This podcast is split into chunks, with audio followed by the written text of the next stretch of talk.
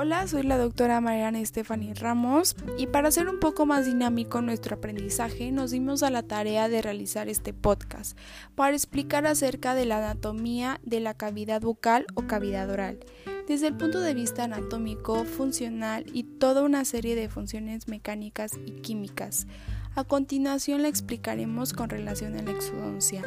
La cavidad oral es una zona de transición del alimento hacia la primera parte o porción del tubo digestivo que es la orofaringe,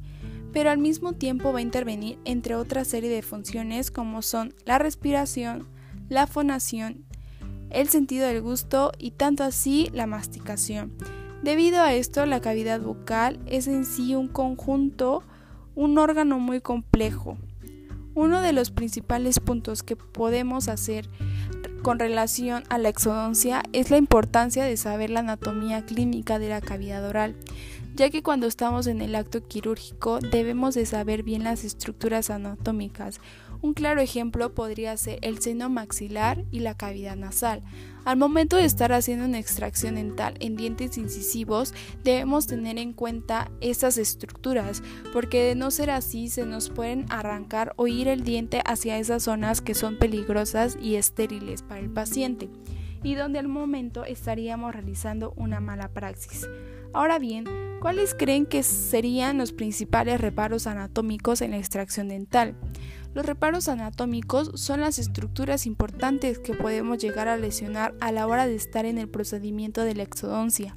Las estructuras importantes serían el maxilar, la mandíbula, la rama de la mandíbula cuando se están haciendo cirugías de terceros molares, los senos paranasales, el alveolo del mismo diente a extraer y también podemos llegar a lesionar algunos nervios en el momento de la anestesia. De igual manera, otro de los puntos sumamente importantes serían las complicaciones transoperatorias, que estas son las que llegan a existir en la exodoncia,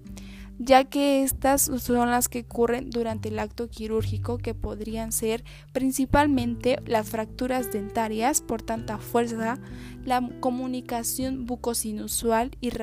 y radiculares y hemorragia del alveolo. Es por ello que debemos de conocer nuestra anatomía de la cavidad bucal para así poder delimitar la localización de cada una de las estructuras importantes que existen en ella y así no causar una mala praxis o una negligencia médica por falta de conocimiento.